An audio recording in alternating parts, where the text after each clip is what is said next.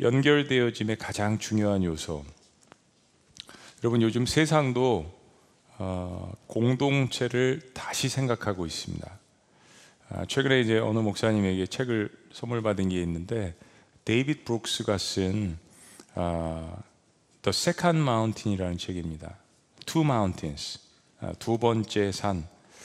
아, 이 아마존, 뭐 뉴욕 타임스, 월 스트리트 저널, Barnes and Noble 다 1위입니다. 굉장히 유명한 미국 매스컴 매체들에서 1위를 한 베스트셀러입니다. 아, 이 산에서 이제 두 번째 산 그러니까 산이 하나 더 있는 거잖아요. 이 두 가지 산이 뭘까 궁금해서 읽어보니까 첫 번째 산은 자의 산입니다. 자, 나. 어, 이제 자라면서 청소년 시기에 저는 젊은 시기에 나에 대한 이고 이 자아를 갖고 나가는 거죠. 세상이 나를 중심으로 움직이는 겁니다. 그 자아의 산에 사람은 올라갑니다. 그런데 오르는 과정에 또 내려오는 과정에 고난과 고통과 여러 가지 환란과 인생에서 우리가 겪을 수 있는 그런 문제들을 겪습니다. 그러면서 아, 이 세상은 혼자서 사는 것이 아니구나. 더불어 사는 세상이구나. 공동체에 대한 것을 느끼며 이 두 번째 사는 바로 공동체를 이야기합니다. 삶이 결코 혼자가 아니라 함께라는 이야기를 이 책에서 합니다. 그래서 마지막 챕터에는 공동체에 대해 쓰면서 개인주의를 넘어서 관계주의로 가자는 결론을 내립니다. 그리고 공동체 이야기를 합니다. 신에 대한 이야기도 하고요. 어, 제가 말씀드린 것처럼 제가 미국에 살아보니까 미국은 어느 나라보다도 개인주의가 강한 나라입니다. 근데 조지 바나가 이야기한 것처럼 세계적으로 가장 명성이 있는 갤럽 조사를 하는 조지 바나가 가장 외로운 사람들이 살고 있는 나라가 미국이다 이야기를 했습니다. 바로 이 책이 베스트셀러가 된 이유입니다. 개인주의가 가장 강하면서 특히 미국은 인권과 자유를 외쳤습니다. 저는 이야기를 늘 합니다. 성경만큼 인권에 대해서 잘 이야기하는 책이 없다. 고아와 과부와 나그네와 취약한 자들과 예수님께도 낮은 자들이 가셨으니까요. 여성의 리더십에 대해서도 그렇죠? 하나님 없는 인권을 이야기할 때 그리고 다른 사람들을 배려하지 않는 나만의 인권을 이야기할 때 자유는 책임이 있다는 것인데 하나님 없는 인권, 책임이 없는 자유 이런 것들 때문에 미국 사회에서 많은 사람들이 정신적으로 병들어가고 있습니다. 아, 우울증 약, 밤에 불면증 약이 웬만한 나라의 한 나라의 예산과 맞먹습니다. 얼마나 많은 사람들이 영적으로 정신적으로 병들어가고 있는지 외로움에 지쳐 있습니다. 그래서 그들은 참다운 공동체를 다시 그리워합니다. 무엇보다도 따뜻한 사랑이 있는 그런 공동체를 그리워합니다. 너무 역설적이죠? 가장 개인주의가 발달한 나라에서 이 책이 베스트셀러가 됐고 신을 이야기하고 공동체를 이야기하는데 사람들은 그런 공동체를 그리워합니다. 하나님께서 코로나라는 이 전염병 시대를 통해서 특별히 그리스도인들에게 공동체에 대한 중요성을 각인하게 합니다. 세상도 그런데요. 우리 특별히 가정에 대한 것을 깊이 생각합니다. 그리고 하나님께 세우신 교회라는 공동체를 또한 생각하게 됩니다. 저희들이 지난 시간에 히브리서 말씀을 통하여서 신앙의 가장 중요한 요소 세 가지를 말씀드렸는데 자 세 가지 시작이라고 제가 물어보면 이게 얼마나 무례한 질문입니까? 어제 일도 목사님 기억이 안 나는데요. 예, 그래서 제가 대신 말씀드리면 3C 말씀드렸죠. 그래서 C 첫 번째는 conviction 확신, 그리고 두 번째는 commitment 그래서 헌신 그리고 세 번째는 공동체 연결되어짐 community connection 어유 뭐 오히려 시니어 그룹이 다 기억을 많이 하시는 것 같아요.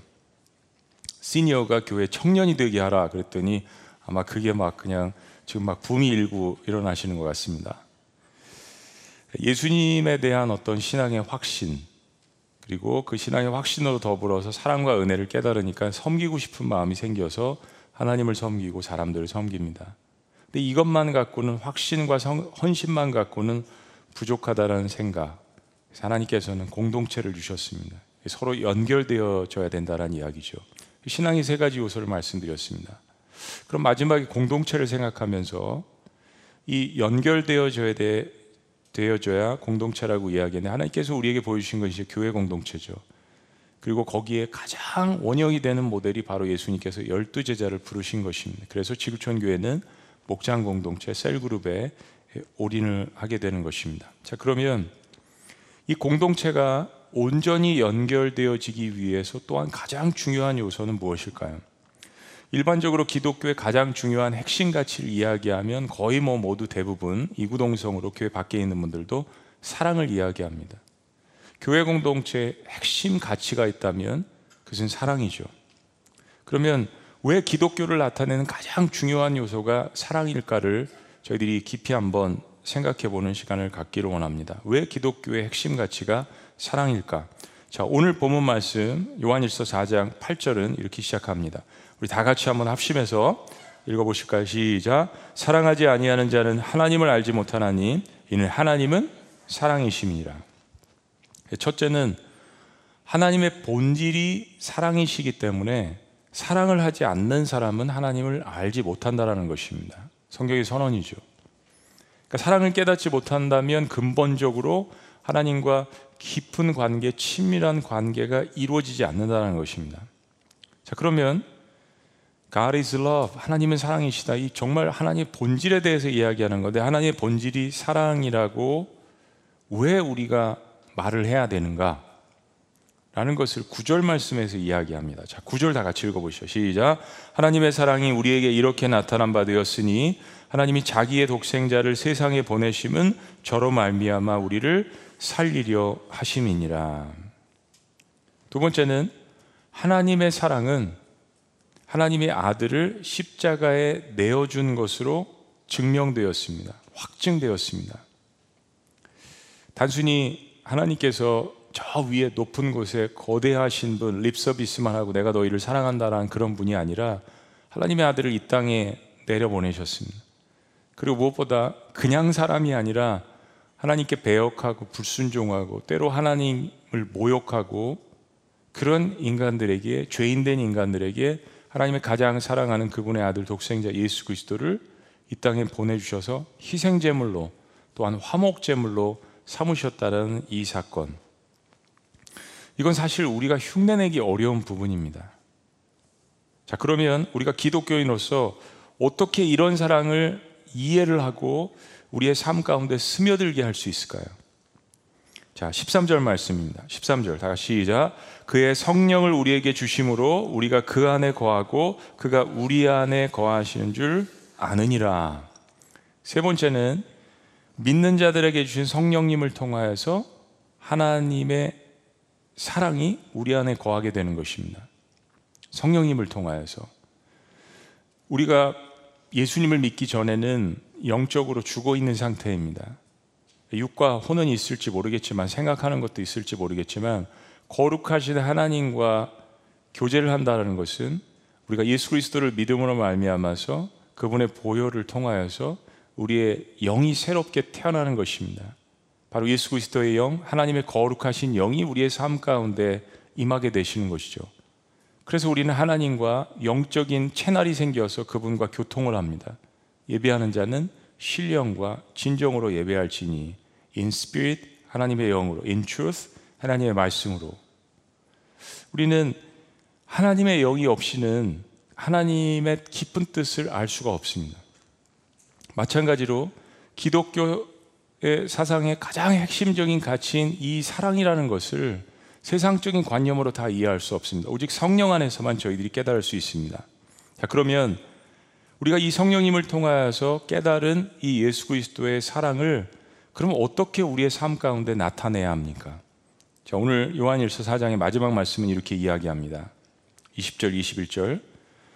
누구든지 하나님을 사랑하노라 하고 그 형제를 미워하면 이는 거짓말하는 자니 보는 바 보여지는 바 그 형제를 사랑치 아니하는 자가 보지 못하는 바 하나님을 사랑할 수 없느니라. 우리가 이 계명을 주께 받았나니 하나님을 사랑하는 자는 또한 그 형제를 사랑할지니라. 바로 바로 그렇습니다. 이 부분입니다. 네 번째, 우리 안에 거하는 이 놀라운 사랑이 우리의 공동체 안에 있어야 된다는 것입니다.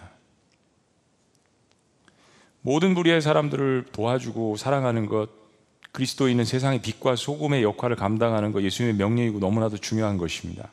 그런데 갈라디아서 6장 10절 같은 말씀을 보면 이런 말씀을 합니다.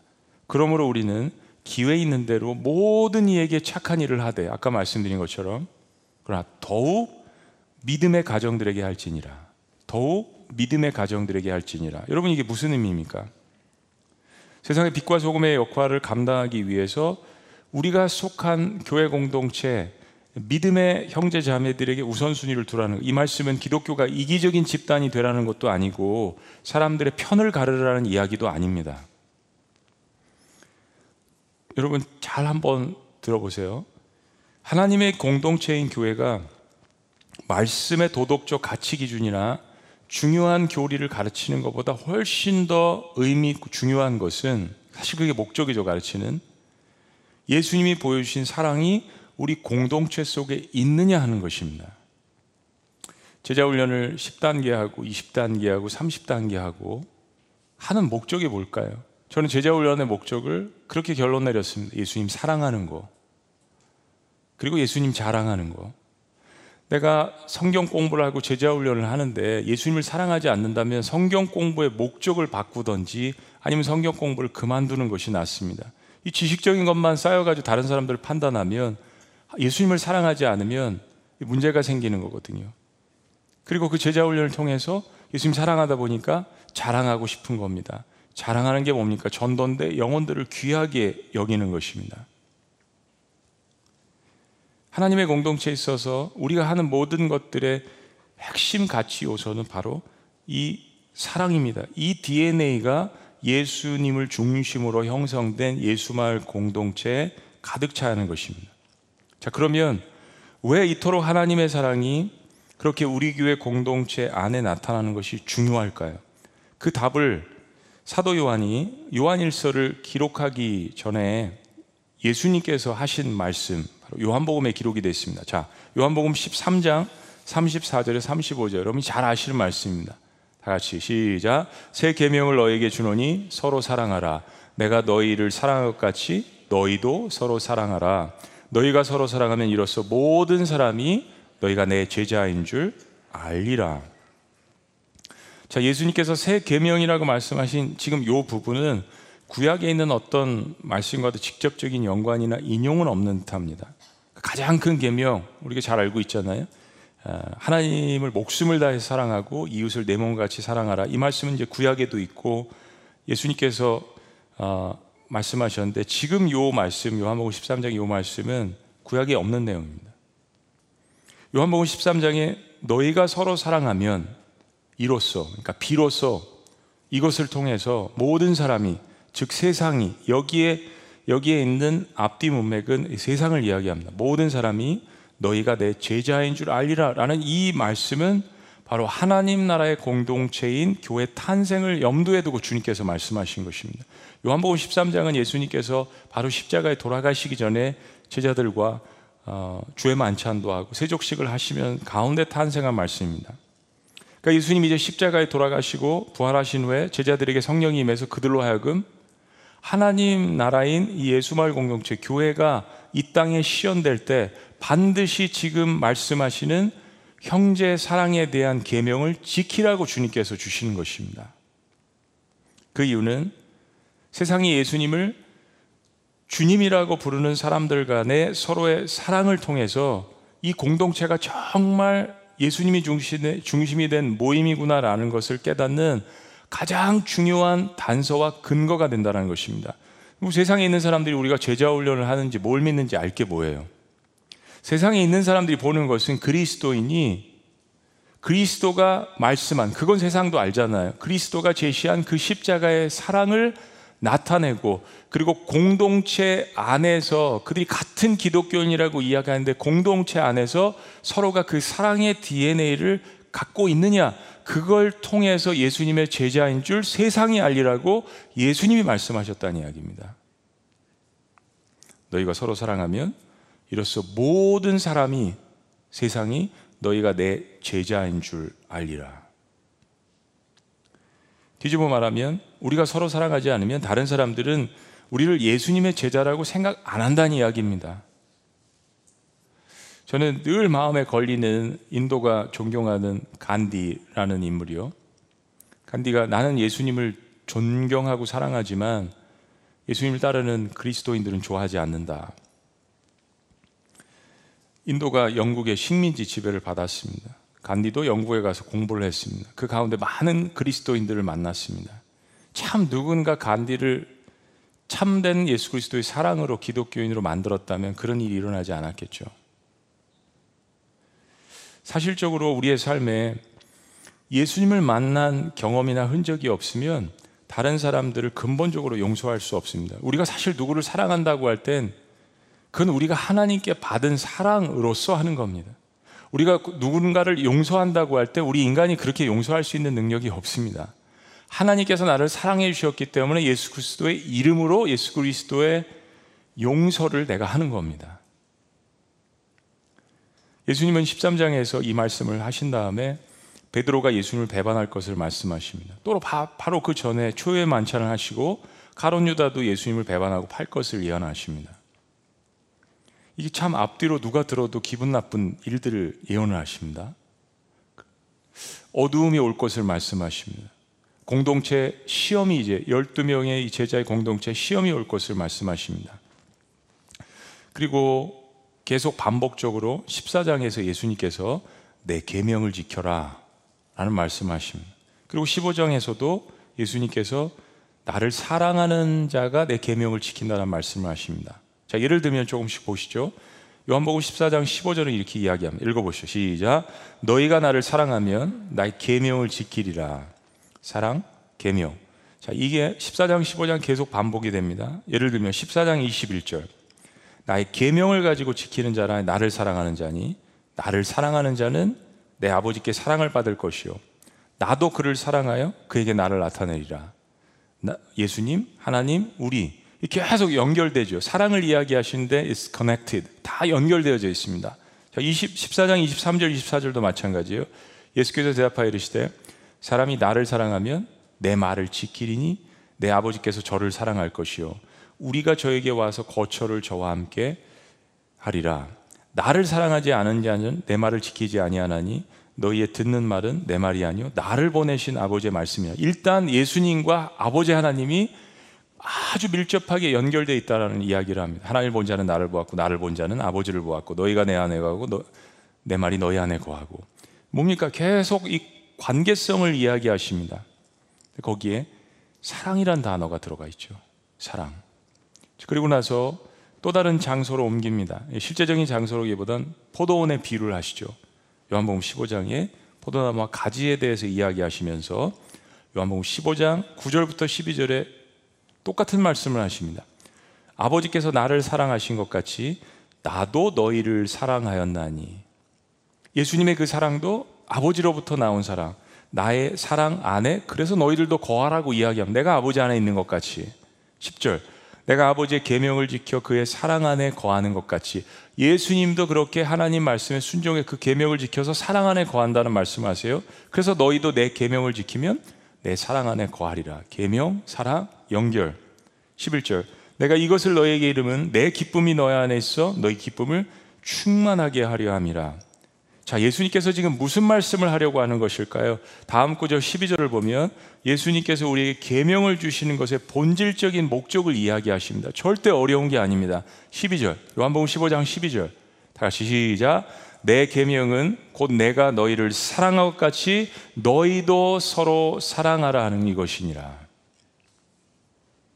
계속 계명을 이야기하시면서 또 다른 단어를 붙이신데 사랑이에요. 그거 얘기하신 목적은 내가 너희를 이렇게 사랑한 것처럼 너희도 사랑하게 하려는 이 목적.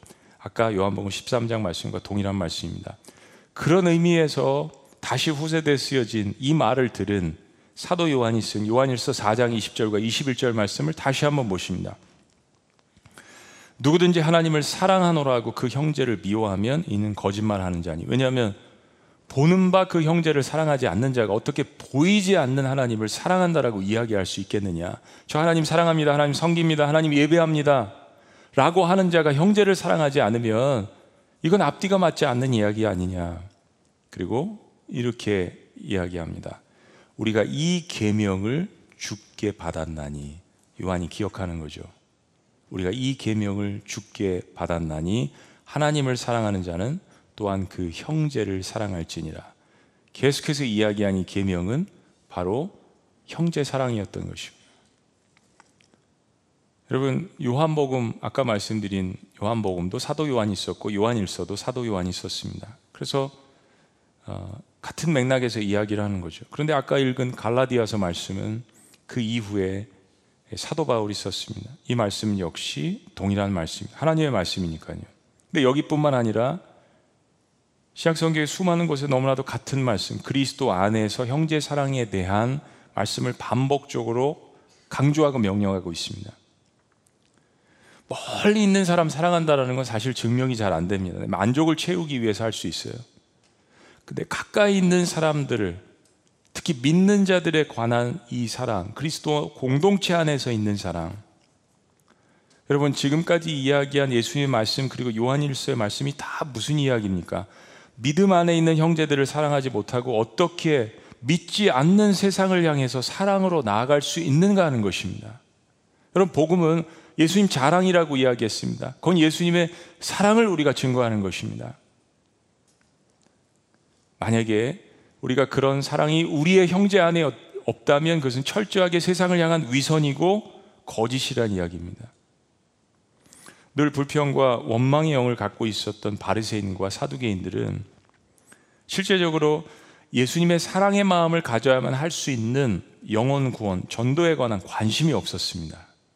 모든 것은 다 지키고 확신도 있었고 헌신도 있었지만 예수 그리스도의 사랑으로 연결되어지지 않았기 때문에 그들은 한 영혼에 대한 관심이 없었습니다. 입으로는 세상의 정의에 대해서 누구든지 다 이야기할 수 있, 죠 그럴 수는 있겠지만 가난한 이웃들을 정말 극률이 여기고 불쌍히 여기는 구제에 관해선 전혀 흥미가 없었던 사람들입니다. 왜냐하면 그들에게 애초에 그리스도의 사랑이 없었기 때문입니다. 여러분, 예수 그리스도의 사랑이라는 것은 이 세상에 있는 어떤 것으로도 나의 그 죄가 사함을 받을 수 없다라는 것, 내가 고쳐지고 회복되어질 수 없다라는 것을 아는 사람이 하나님께서 무조건적으로 주시는 그 사랑 때문에 엄청난 나의 죄가 탕감받았다라는 것을 깨달은 사람입니다. 어떤 것으로도 탕감받을 수 없는 나의 죄와 과오가 용서받았는데 내가 다른 사람들을 볼 때, 이 세상을 바라볼 때 어떤 마음으로 가야겠습니까? 내가 많이 탕감을 받은 적이 없다라고 내가 느끼고 생각하면 다른 사람의 죄는 한없이 커 보일 것입니다. 온통 눈에는 하나님의 사랑과 은혜가 아니라 남의 죄, 남의 들보, 공동체의 죄만 보일 수밖에 없는 것입니다. 제가 한 20년 전에 그 뉴욕에서 다민족 교회를 하시는 그 Spanish second generation 남미 2세 목사님이 쓰신 정서적으로 건강한 교회 The Emotionally Healthy Church라는 책을 만났습니다. 어, 참 이 책을 통해서 굉장히 많은 것들을 치유받았고 목회에 대해서 또 인간관계에 대해서 큰 격려와 위로를 받았습니다. 여러분이 성장 제일주의, 성공주의를 지향하시면서 얼마나 한국 사회가 바쁘게 빠르게 경쟁 사회에서 돌아갑니까? 가정도, 때로는 교회도, 직장도. 그러면서 사람들은 정신적으로 지쳐갑니다. 많은 좋은 말들이 있지만 특별히 전체 내용 중에서 우리에게 주는 우리가 잘 알고 있는 교훈인데 이 말씀이 참 저에게 공감이 됐습니다. 무슨 얘기냐면 심플해요. 기쁠 때 함께 기뻐하고 슬플 때 함께 울어줄 수 있는 정서적으로 건강한 살아있는 공동체가 되십시오. 어떤 다른 것이 아닌 우리가 벌리는 많은 미니쉬, 사역 이런 거 이전에 함께 울어줄 수 있는 공동체, 함께 기뻐해 줄 수 있는 공동체, 그게 정서적으로 건강한 그리스도인의 공동체라는 것. 저는 이것이 성경의 사랑의 공동체라고 믿습니다. 그리고 이 공동체는 바로 예수 그리스도의 그 사랑으로 연결되어져 있기 때문에 울 때 함께 울어줄 수 있고 기뻐할 때 함께 기뻐할 수 있는 것이 아니겠습니까? 코로나 전염병 시대에 교회도 문을 닫고 여러 가지 많은 어려움이 있고 비대면 예배를 드릴 때 우리가 무엇을 할 수 있을까? 헌혈을 시작하기 시작하게 됐습니다. 뭐 헌혈 1년에 한 번씩 하는 거지만 참 많은 피가 모자란다고 하는 속에서 우리 그리스도인들이 할 수 있는 일이 뭘까? 우리 그리스도인들은 피에 대해서 일가견이 있는데 우리가 그 피 때문에 회복됐는데 그래서 헌혈을 여러 차례 하기 시작했습니다. 우리 교육자들부터 먼저, 사역자들부터 먼저, 사회복지단 직원들부터 먼저, 그리고 청년들이 6월 달에 작년에 할때 어, 이름을 멋있게 줬습니다. 피로 회복. 이거는 정말 노벨상을 받아야 되는 이름이에요. 거기다 제 앞에 붙였습니다. 대한민국 피로회복. 그리고 많은 교회들과 단체들이 같이 함께 동참을 해서 하고 있는데 여러분 이렇게 될 줄 알았어요? 모르셨죠? 하나님 나라는 작은 겨자씨부터 시작된다고 했습니다.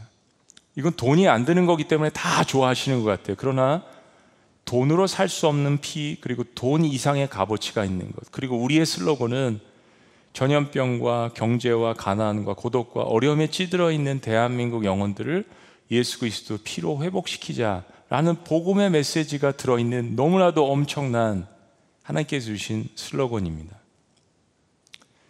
우리 교회 2천 명 이상 헌혈을 아마 오늘 1,000명 넘은 것 같은데요.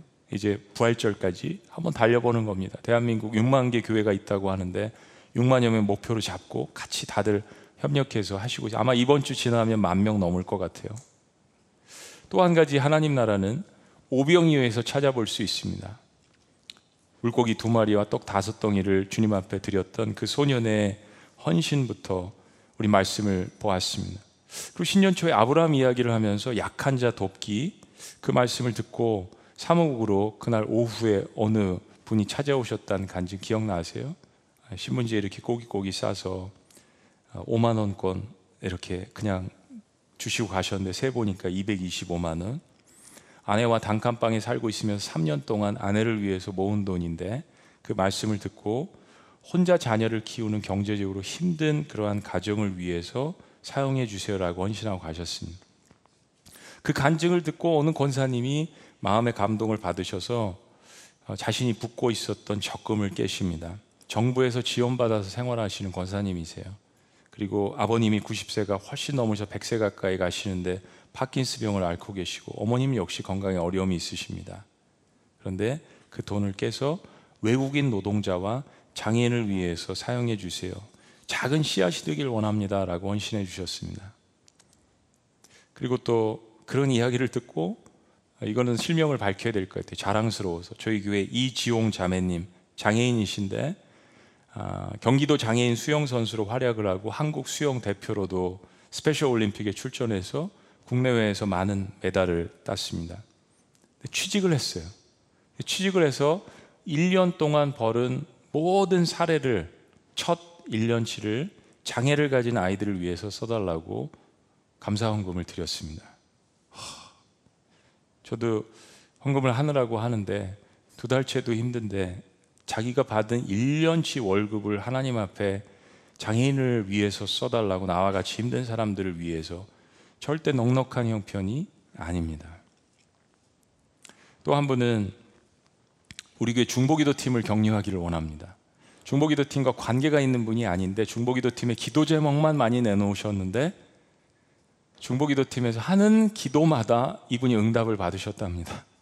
그래서 동생이 암으로 고생했는데 치유를 받는 그런 역사, 또 가족 형제들의 구원을 위해서 기도했는데 많은 응답이 있으셨다고 이 말씀을 듣고 중보기도 팀에 지정헌금을 하시면서 중보기도 팀에 혹시나 저처럼 어려운 분들을 위해서 가정을 위해서 써주세요.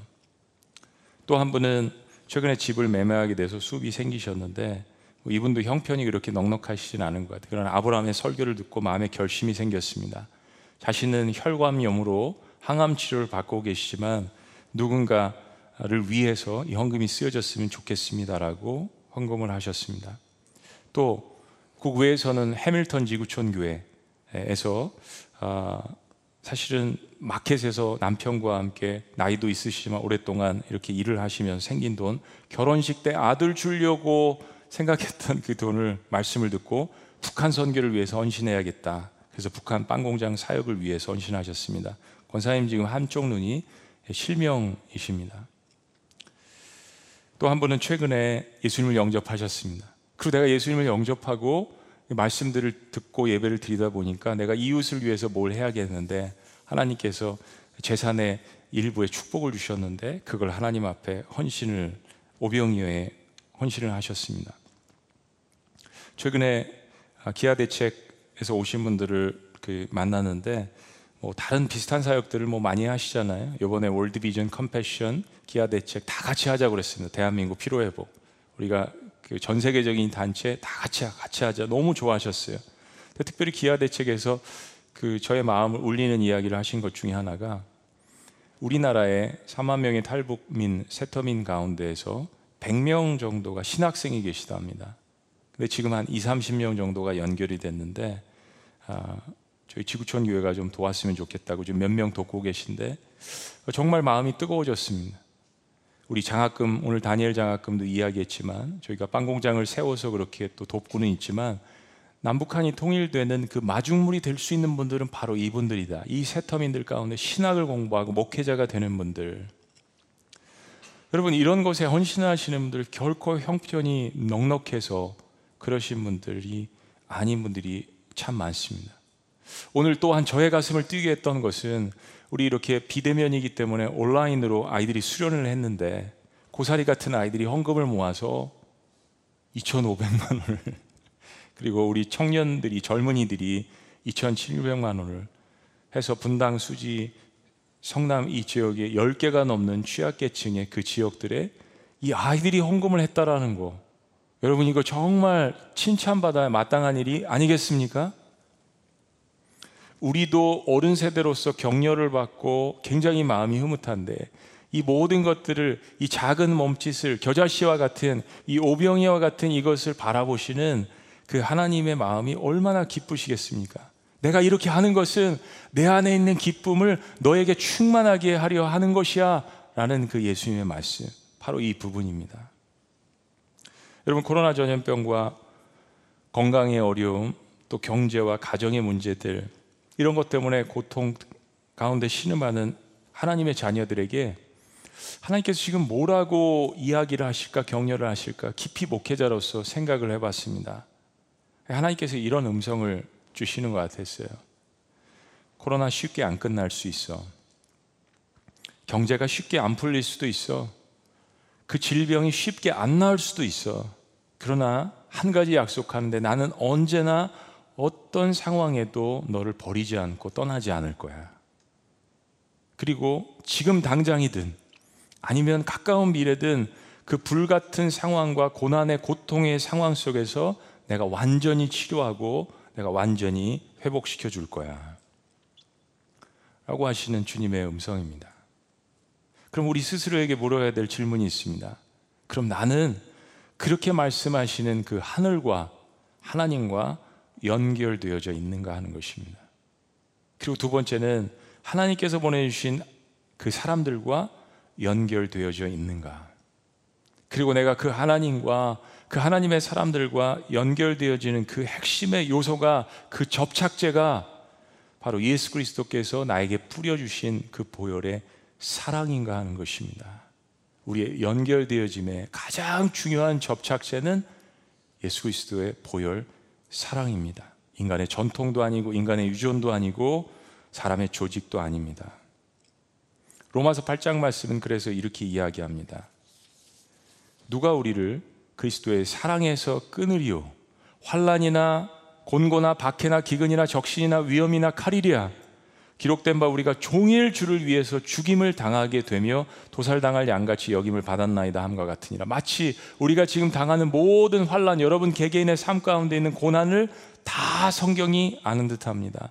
그러나 이렇게 이야기합니다. 그러나 그럼에도 불구하고 이 모든 일에 우리를 사랑하시는 이로 말미암아 우리가 간신히 아닙니다 넉넉히 이기느니라 그리고 확신합니다. 내가 확신하노니 사망이나 생명이나 천사들이나 권세자들이나 현재일이나 장래일이나 능력이나 높음이나 깊음이나 다른 어떤 피조물이라도 우리를 우리 주 그리스도 예수 안에 있는 하나님의 사랑에서 끊을 수 없느니라.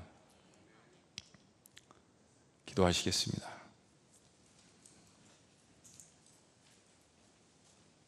하나님의 사랑에서 결코 끊을 수 없느니라.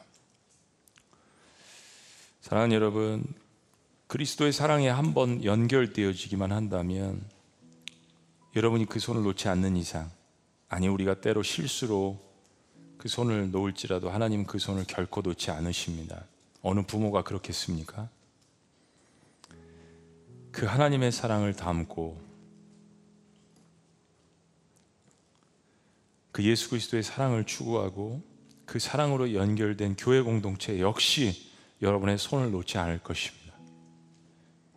우리 지구촌 교회가 셀그룹 목장 사역을 통해서 그런 사랑으로 연결되어져서 예수님의 사랑을 보여주고 실천하는 공동체가 되기를 주의 이름으로 축복합니다. 어려운 시기입니다. 힘드신 분들 구제 신청하세요. 기쁘고 당당하게 하십시오. 가족은 서로가 돕는 것입니다. 주는 자나 받는 자나 서로 감사한 마음으로 축복하는 것입니다. 섬길 수 있어서 기쁘고 받을 수 있어서 기쁜 것입니다. 우리 교회 그런 사역을 같이 감당할 수 있는 우리 목자님들이 계십니다. 마을장님도 있습니다. 그리고 여러분을 위해서 아까 말씀드린 것처럼 중보기도 팀이 3,300명이 있습니다. 기도 부탁하세요. 함께 그 일을 위해서 기도할 수 있는 사람들, 대신 울어줄 수 있는 사람들, 함께 기뻐할 수 있는 사람들, 모든 지구촌 교회에 속한 성도님들 연결되어짐의 가장 중요한 핵심적인 요소 바로 예수 그리스도의 사랑입니다. 하나님, 하나님의 그 사랑 하늘과 연결되어질 수 있는 특권을 주셔서 감사합니다. 계속해서 주님과 연결되어지게 하시고 주님과 연결되어짐 속에서 나온 그 사랑을 가지고 우리 주변에 있는 이웃의 형제들과 자매들과 연결되어질 수 있도록 인도하여 주시옵소서. 사람에 대한 실망, 때로 상처, 두려움이 있을지라도 주님께서 말씀해 주셨으니 너희가 서로 사랑하면 세상이 너희가 내 제자인 줄 알리라 하신 그 말씀 우리의 가슴에 담아서 실천할 수 있도록 다시 일어나서 성공이 아닌 순종, 사랑임을 기억하며 나아갈 수 있도록 인도하여 주시옵소서. 놀라우신 이름 예수님의 이름으로 축복하며 기도합니다. 아멘. 우리 자리에서 다 같이 일어나시겠습니다. 우리의 모든 이 말씀 기도로 담아서 찬양으로 담아서 때로는 지치고 때로는 고뇌도 주만을 바라보면서 주님의 사랑이 이곳에 가득하기를 기도합니다. 같이 마음을 담아서 함께 찬양하십니다.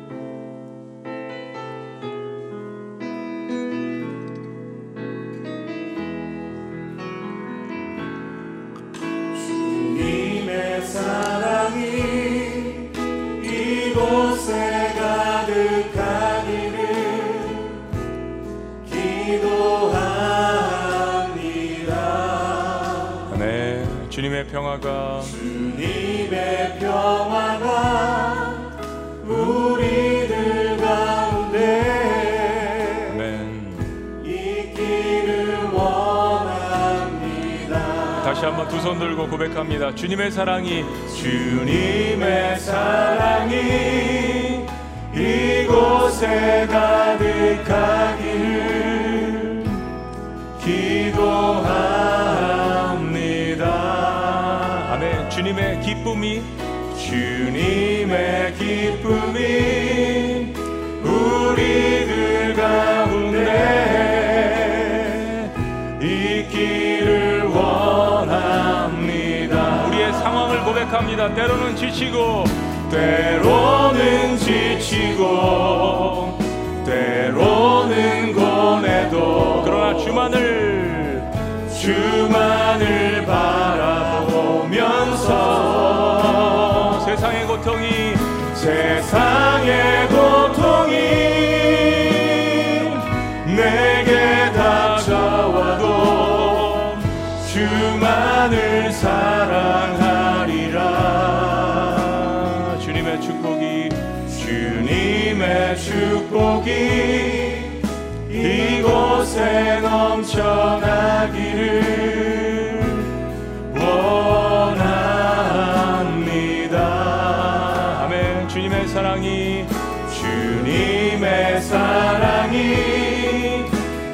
이곳에 가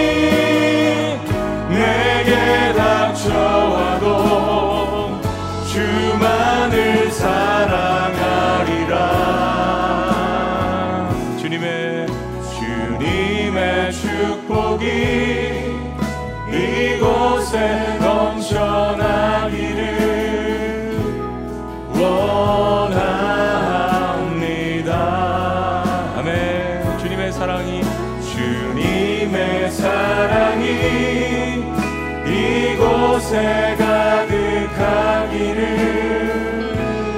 기도합니다. 우리 서로가 서로를 잠시 축복했으면 좋겠습니다. 형제의 모습 속에 보이는 형제의 모습 속에 보이는 하나님 영상 하나님 영상 아름다워라. 존귀한 존귀한 주의 자녀 됐으니 사랑하며 섬기리 우리의 모임 중에 임하신 우리의 모임 하나님 영광 하나님 영광 아름다워라. 존귀한 존귀한 왕이 여기 계시니 사랑하며 섬기리. 사랑하며 사랑하며 섬